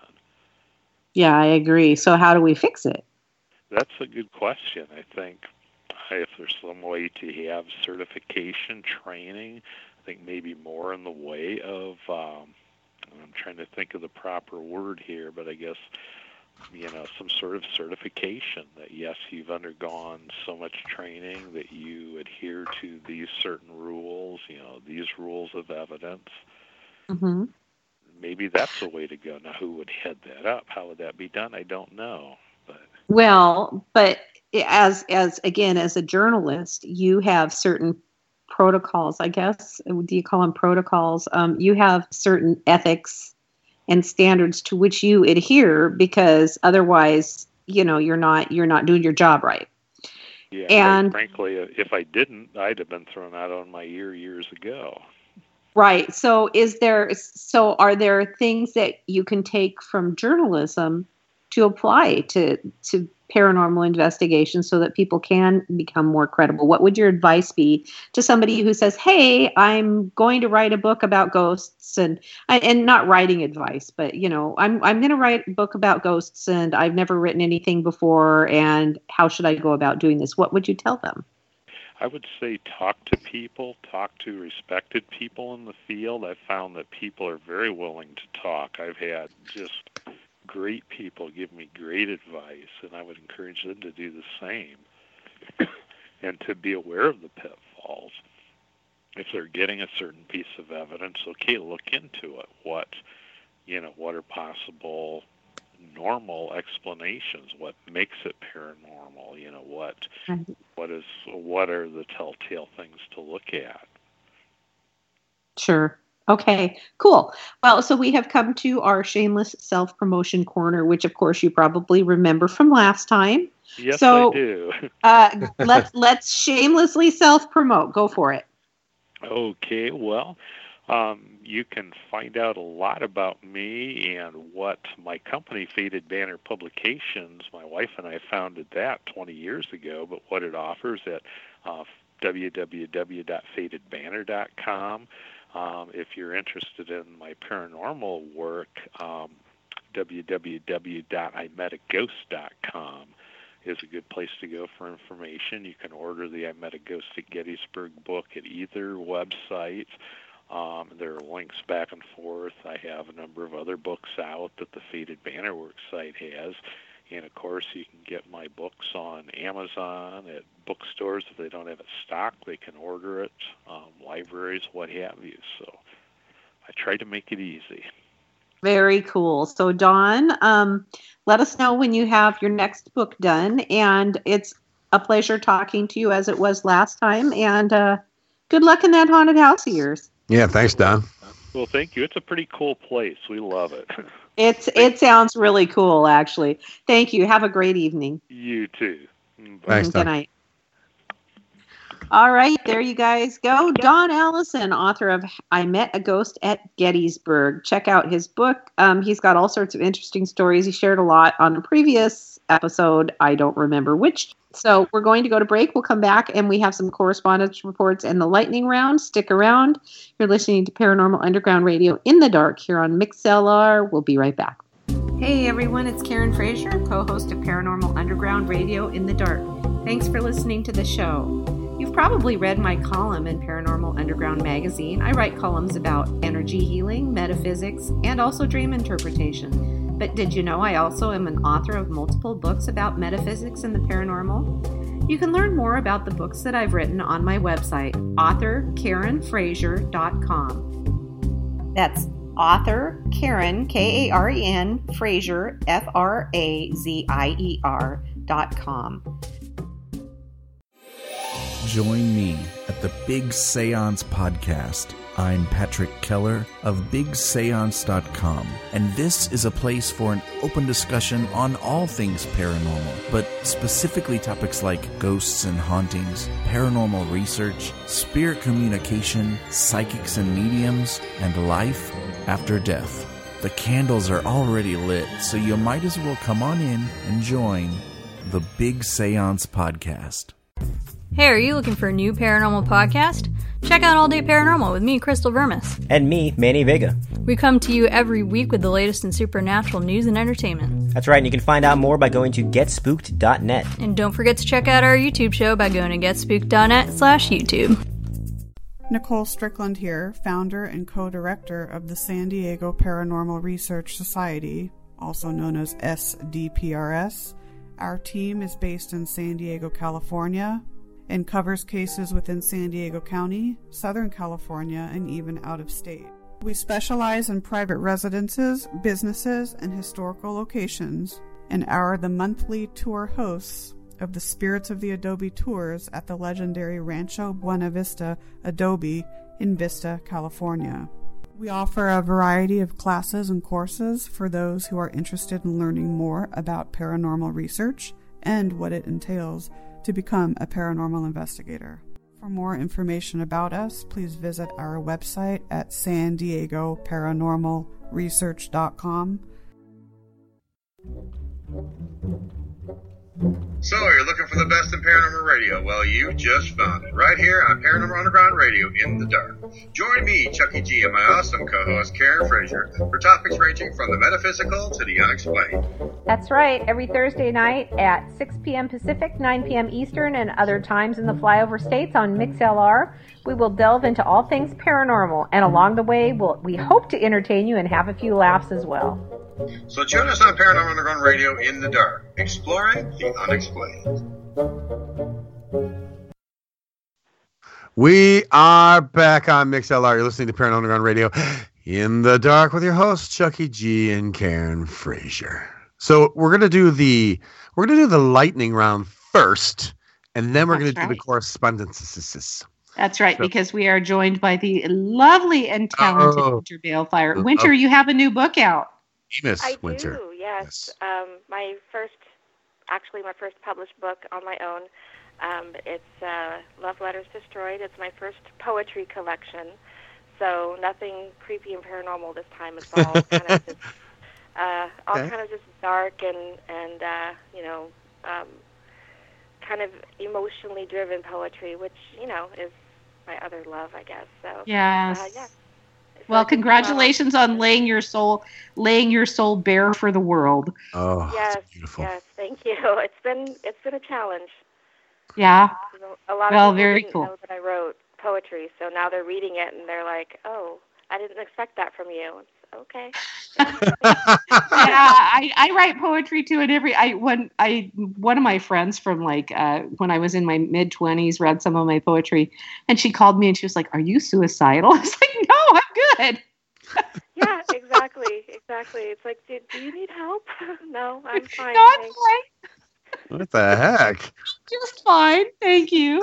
All right, so let's do the lightning round, huh? Thanks for joining us for it. Uh, Cheryl, are you are you speak microphone on for the lightning round? Yes, can you hear me? Oh my God! Yes, Scared Yes. me. First lightning Boom. round of Just kidding. twenty of twenty seventeen. All right, are we going to do our little intro first? Our little lightning yeah, round? We got to do the intro. Sound Yeah. effects. You want to do it? All right, here we Yeah, go. do it. We're going to do it. It's time for the lightning round. All right, we did it. Okay, well, you know what was so funny is like as soon as as soon as you started to play it, I had only one Skype window up and it had the picture of you, so I was like, okay, well, she's gonna point at me, so it'll be fine. And then my Skype like flipped over to the picture of Chuck, so I wasn't gonna even be able to see you point or anything. Yeah, because my camera died. Nice. well, you know, okay, hey, Welcome back, Baron Underground that's Radio. right. All right, here we go. Yes. Um, BBC News reports that the builders of a new nightclub in London unearthed 13,000 jars of jam, marmalade, and mushroom catsup in a vault there. They were from the Victorian era. Era. So they're probably really fresh still. Yes. So to me, it sounds like the Victorians loved jam so much that they locked it away in a vault. And I want to know what food do you love so much that you would store it under lock and key? And we will start with winter. Um, hmm, probably any type of, uh, well, I guess a potato because I love any type of potato, mashed potatoes, Really? fry. Yeah, I yeah, I will You're- all day, every day. You are a I potato. Okay, uh, Chuck. Oh, chocolate. No doubt about it. Any Really? kind of damn chocolate. Yes. Really, I'm not a huge chocolate fan. God, I love I love dark chocolate more too because I have like those dark chocolate Hershey's Kisses. That's my oh. mm, mm. I, I like chocolate about once a month. I'll just leave Yeah? it there. Yeah, Cheryl, how about you? Um, I have like 20 things, but I'll narrow it down to two. Whoa. Um, can I pick two? I'll pick Sure. sushi. And that's a Ew. shocker. I know people who listen to the show. No, I I, like never talk about sushi, right? Oh, that's gross. Sushi, Yeah. and then the second one has to be avocado. Oh, Oh, avocados are I good. love avocados too. I eat avocados. Guacamole, especially. Guacamole. Oh, guacamole is awesome. I couldn't handle sushi though. I can't. I tried it. I just. I, I'm Oh. sorry. That's I my know. favorite food. Yeah. All right, Well, you could so- keep it forever. It's raw fish. I gross. know. I like sushi, but I can't eat it because of the rice and because Yeah. it has gluten in it. So I haven't had sushi in years. I had potato and potato for the first time Potato. in two years on New Year's Eve. And was it good? Oh my god, it was so good. You just see Karen's face right now. Oh my god. Oh, it was so good. And I do have uh, occasional chocolate, but I get this uh, stevia sweetened stuff because, of course, I don't eat carbs or I eat very few carbs um, Yeah. because that's how I maintain my weight. And um, yeah, so all good choices, I would say. I don't know what mine would be. Mine would probably be guacamole. Mm. Yep. Mhm. That'd be, I that'd see be that. Awesome. Yep. Mhm. Yeah. see- Yeah, it would probably be guacamole. Although if it if I could it could be anything I wanted and I actually didn't have a body that tried to kill me when I ate stuff I'm allergic to, it would actually be nachos with guacamole and jalapenos. Oh hell yeah. Mm-mm. See, there you go. All right. Yep. So we already touched on this next story a little bit. Uh, Okay. Chuck was talking about the zombies. Did you hear the zombie story at the top of the show, Winter? Yes, I did. hmm Okay, so just real quickly to to recap, um, a university in the UK conducted a study. They wanted to find out how long it would take for zombies to knock out mankind. The answer is after 100 days, there would be 273 survivors. Um, so I want to know this: on what day of the zombie apocalypse would you be gone, Cheryl? One. Day one. Yeah, I'm day one too. I'm not. Mhm. I, unfortunately, I hate to. I'd, I'd love to say I would not be gone. Like I'd be the la- the last survivor, but No, that's I just not I, I'm reality. low hanging fruit, man. Yeah. I get it. So, Stay Chuck, one. how about you? What day of the zombie Uh, aco- apocalypse? Yeah, I like to say it's like Cheryl too. Like I'd last forever, you know. And I'm pretty healthy, but you know I'm an older guy, so I'd probably say somewhere in the middle. You know, like maybe about the 40th day. I could hold off for a while, but eventually I'd be like, you know what, screw it, just bite me and let's just get, get on with it. you Bite know? me. Just bite me, man. Bite me. Winter, how long would you survive? Um, probably somewhere in the middle. I think we would probably start off, you know, thinking that we could, you know, get through all of it. But, and again, is it just me, or or did other people survive with me? And can we form a group? And Oh, Well, there are 273 survivors after 100 days, so there you Hmm. go. I don't know. I just, I just think that I would probably, I, I just don't want to survive a zombie apocalypse. Let's be honest. I'm going to just be like, um, oh, unless I'm really good at hiding. yeah. Some, no hide and seek champions in this group. That I can already. All right. From the Associated Press, police in Pittsburgh were able to identify a man vandalizing neighborhood cars because of his man bun. They caught him on camera, and apparently the hipster population in Pittsburgh isn't as high as one might imagine because the police were able to identify him by the bun. So I want to know on a scale of 1 to 10, with 10 being high, how amazing do you find man buns, Chuck? Oh God, no. Zero at the bottom. Zero. Zero Hmm. man bun. Winter, how do you feel about man buns? Negative zero. oh yeah, two of us. Either either wear your hair long or cut it off. Don't don't bother with that. Don't steal, boys. You don't be stealing our messy buns, Yeah, man. no buns, man. Cheryl, I'm going 10. 10 on the man You like- bun. you like here's the the, man. here's Chad, the thing. I've been trying to get Chad to get a man bun forever, but he he's not going there. In reality, I, I like long hair, but yeah, He's like, that's- oh, Chicken said no way in the background. no. But Chad does think we're he's a hipster now that he drives a Honda Fit, so maybe he'll go for the man bun. I don't know. Oh, You There know? you Yeah. There you go. Mhm. Man bun. Well, you know, I so I in my dance class there were a couple of guys and they do the man buns because they have the long hair and you want your hair out of your way. But I just feel like dudes should get their own. I mean, the messy bun is is what we've been doing. So you think they should have their own thing, in other words? If They, they're that's right. gonna- okay, all right, I- I- But I, I don't find man buns objectionable. Um, but I also am a parent of a hipster, so there you go. uh, you know, I'm like probably a five somewhere in there. All right, uh, this one's really easy. It doesn't even have a story attached with it. I want to know what your favorite Christmas gift was and why. And let's see, uh, Winter, I think you're first again.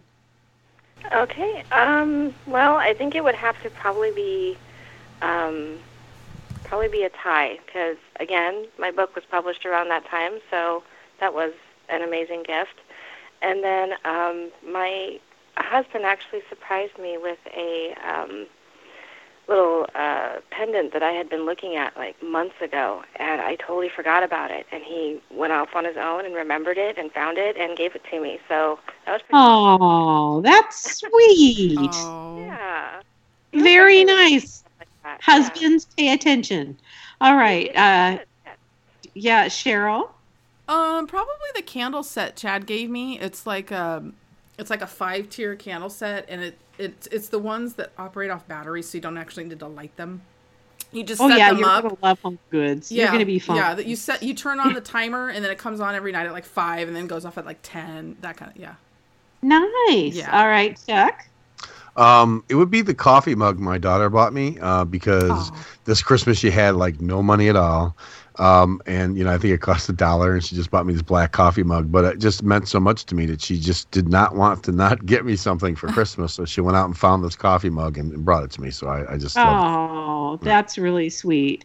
Now, if you had have sold your your coffee to buy her, um, I don't know. No, I was trying to I was trying to do an O. Henry thing there, the gift of the Magi, but I I can't quite work? make it connect. Okay.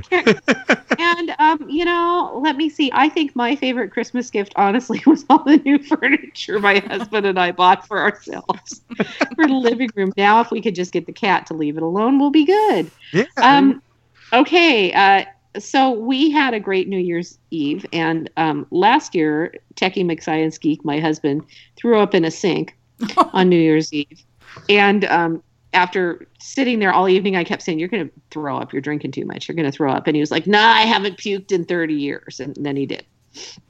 And it was in a sink with a broken garbage disposal. So that's his most embarrassing New Year's story. I don't really have any embarrassing New Year's stories because I've never really done anything because I'm always just the I mean everything I do is embarrassing, so you know.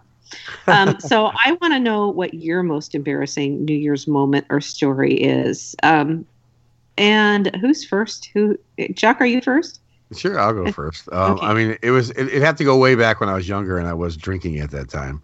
Um, was pretty much uh, mixing like you really shouldn't mix like wine and whiskey and beer and all these things together. No, that's what Jim did. That was then- the problem. And then I ate some pork rinds that to add Oh, that to that. So as I'm heaving this thick stuff coming out, yeah, it was not a it was not a pretty. That must have tasted bad It coming was so back. up. nasty. I've never touched pork rinds since. Never. Mm-mm. I, yeah. Cheryl, do you have an embarrassing New Year's story? Um, I don't know if it's embarrassing. I mean, it, it stands out as possibly one of the worst. Um, let me just make it a short story.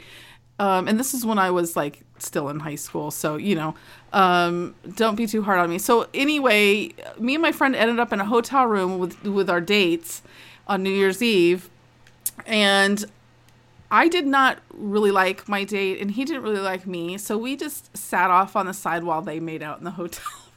Oh, mm. I've been on that date, Cheryl. Okay, you you get it then, right? I have been on that date. Absolutely. It was not fun. Yes. It was not fun. No. No. No. Winter, do you have an embarrassing New Year's story? Actually, no. I'm I'm that person who's in bed by nine, so I missed the whole whole thing. I I don't go out and party. I rarely drink, so unfortunately, I'm boring. Yeah, that's okay. You're allowed to be. Um, okay, last one. According to an article in New York Magazine from December of last year, I mean, like December of 2016, like last month, one of the year's most popular Christmas gifts was the Amazon Echo. In fact, my dad got one and we Oh, played with it. cool. It's super cool, right? So it passively records everything you say. What it means is it passively listens and it waits for you to say Alexa to ask a question. Once you ask the question, Amazon records that and saves it on their cloud, right? Mm-hmm. So keep all that in mind. There's a murder case in Arkansas right now, and the police have issued a warrant for the Amazon Echo records as evidence to see what was recorded in the home. Ooh. Ooh. So far, Amazon has refused to turn those records over to the police, but I assume we can see where this is headed, right? I mean, they're going to get those records. And to me, I find this really cool, but also really creepy technology because you don't realize that, like Siri or Amazon or those things, or the Echo, or there's a Google one too, I think, Mhm. that they're they're listening. They're listening to you, right? Yes. So I uh, so that's creeps me out as far as technology. I want to know what kind of technology creeps you out, and we'll start with Winter. Um, webcams. The, Mm. the way that people hack into webcams, and actually, I'm that person that keeps mine covered. Um, you know, if I'm not using the computer or something, because I just have this paranoia that someone's going to hack in and spy on me in my house. You know, Yeah, I get it. that's Yeah. one thing for me. hmm Cheryl, do you have a creepy technology? Uh, I was just thinking, webcam is actually on the top of my list because mine has come on by itself, and Yeah, I mine has too. I didn't. It could just be a fluke, you know, of the system, but I definitely did not turn it on. So Yeah. it just makes you wonder who's, how did it get on? Who's watching? Could somebody, you know, get on there and and and control it? You know, hackers or government or whoever. Yes. Yeah, that's I would say the Well, same. you know, though, when mine turns on, it's usually when I'm sitting here working on my computer and I've I'm sweaty from my workout and I haven't taken a shower Yeah. yet and I have my hair in my messy bun and you know what? have at it, hackers. Uh, Right, okay, right. tech, creepy technology. Um, I saw this thing uh, uh, just recently about people having these chips embedded in their wrists for work. For work, Mhm, for work, where like then you could- RFIDs. yeah, you know, yeah. So you can like put it up to your computer and turn your computer on, going through doors, unlock doors, um, you know, punching in and out, time clocking, you know, all that kind of stuff. Any Yeah. job that requires you to have some kind of something surgically embedded, and I know it's Mhm. just a needle, but still, no, So, um, don't no. want that job. No, I'm like, I'm like, there's no way I would do that, you know, Uh, just No. there's no way. But there, it, there's, oh yeah, it works really great and everything. I'm like, yeah, not me, no. Uh-uh. All right, folks, and that's how we play the lightning round. Thank you, Winter. What about you, Karen? Do you have one? Is it the webcam? Um, for me, no, it's the Amazon Echo. Oh, Yeah, that's right. Echo. Yep. Mhm, Yeah, Mhm. yeah, yeah, yeah. All right, so we have uh, like only ten minutes left, and we Whoa. have two correspondence reports. Just one. We just have one. Just one, Oh, just as we one. just have yeah. one correspondent, and it's yeah, it's like two seven things. minutes. Yeah, It's about Mhm, seven yep. minutes. Yep. All right, so let's go to our correspondent report. Alrighty, so uh, it's uh, going to be Maria Anna van Driel. She's doing Shadow People and MJ12. Who created who? So whenever you're All ready, right. Cheryl, roll them. Hi, this is Maria Anna van Driel, Paranormal Underground Radio in the Dark correspondent, live from Germany, with a complete new investigation concerning the Shadow People. Shadow People are being said to be the darkest figures or creatures of a supernatural origin, which appear from the corner of your eye and disintegrate between walls when being noticed. Many believe that these figures are beings from another dimension and have the ability to take human forms to mimic people. A behavior we also see in the phenomena of shapeshifters. Medical science, in their turn, explains the reason for these sightings in sleep paralysis, illusion, hallucination brought by psychological circumstances, drug use, and even side effects of medication. But what are they really? Are they a friendly primal energy sharing their knowledge with us of how to use the biological computer code of the universe? Or are they really that aggressive nation, as I described in my previous article, shadow people, quantum tunneling and synthetic telepathy as a primal survival technique? Are they truly a nation what has used our ancestors as vessels after they created us due a creepy ancient knowledge what we know today as biophysics and quantum holographics? And are they still using us as so? Or is there maybe a group of people, as in the 1%, who are using this kind of knowledge to stay in power in a similar manner like King Solomon did, what he called the jinn? Could it be that this group of people have an arrangement with these creatures? Or that they found a way to capture and imprison this primal energy in dumps and are able to stay in power by letting us play with reverse engineer technology. What has made us depend on it and gave a creepy result of an almost undetectable form of addiction. Is this group of people leading the successors of Project Paperclip, the real MJ12? But let me go another step further into the world of crazy ideas. Evolution is always in motion and that life can be found on the most craziest locations. Thus why not in frequencies or UV light? What later in time becomes a plasma energy after a process in photon binding. What could have gained, to our understanding, a strange form of awareness due being captured in a magnetic field and hit by a laser, similar to that of a femtosecond laser, and even created a language as in synthetic telepathy. I know it sounds pretty out there, but these experiments in this kind of science is real. Photon binding and creating matter is a fact. And the real leading factor in this all are for instance the physics professors of MIT who successful have managed to bind those photons together and form molecules. What did gave a creepy state of matter. I will skip the process of cooling this cloud of rubidium atoms down with lasers to just a few degrees above absolute zero in a vacuum chamber and give you a direct result in quantum holographic projections. These holographic images can sometimes be seen with the naked eye as transparent figures, which by many is better known as ghosts or spirits, but also jinns, shadow people, when a magnetic field is weak.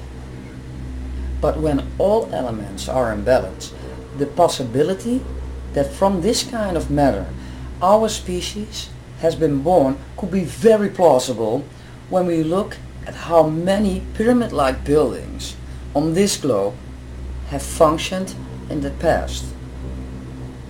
Creating matter as in life with, for instance, gamma ray and synthetic magnetism, coded photon, torsion energy waves. It is almost godlike, don't you think? Now the only question we have to find an answer to in this matter is who was roaming this planet first? We or a primal energy we know today as the shadow people? Who created or engineered who? Did we create the shadow-like figures by using our own coded photons during experiments? Or are they our creators? you then need of that of a protective vessel and free energy. We are back. This is Paranormal Underground Radio in the dark with your hosts, Karen Frazier and me, Chucky G. And I love the face on Cheryl when she was pointing at me. That was hilarious. And Winter and Winter And Winter is still with Winter's us, still too. here. That's right. you know, Cheryl, I have to tell you, I don't know what at one point I think when we were coming back from like commercials just before um just before we did the uh, lightning round. Yeah. You almost said you almost said and I'm pointing at you or something. I did. About kill- you weren't going to point. You were just going to give us a verbal point. Anyway, all right. Well, so, um, hey, thanks everybody for coming back and listening to us after our hiatus. Um, thank you to Winter for coming for the lightning round, and thank Mhm. you to our guest Don Allison, and to Cheryl and Chuck and you and everybody else. Uh, we will be back next week. Our guest is whom? Oh yes, let's talk about next week's guest. Next week's Yes. guest is Jessica Freeburg and Natalie Fowler, and they are authors of the book called Monsters of the Midwest: Ooh. True Tales of Bigfoot, Werewolves, and Other Legendary Creatures. Sweet. Ooh, Cryptozoology. cool. Oh, We're yeah. talking cryptids. Very Oh, cool. Yeah. Yes. All right, so come back for that. There's a new issue of Paranormal Underground magazine out. Go to paranormalunderground.net and you can find out more about that. Thank you, everybody, for listening to Paranormal Underground Radio in the Dark. We will be back next week, 6 p.m. Pacific, 9 p.m. Eastern, other times in flyover states. Y'all have a great week. Good night. If you'd like to be a guest on Paranormal Underground Radio in the Dark, email us at editor at paranormalunderground.net. And until next week, remember this. If something looks out of place or doesn't feel quite right, it could just be something paranormal.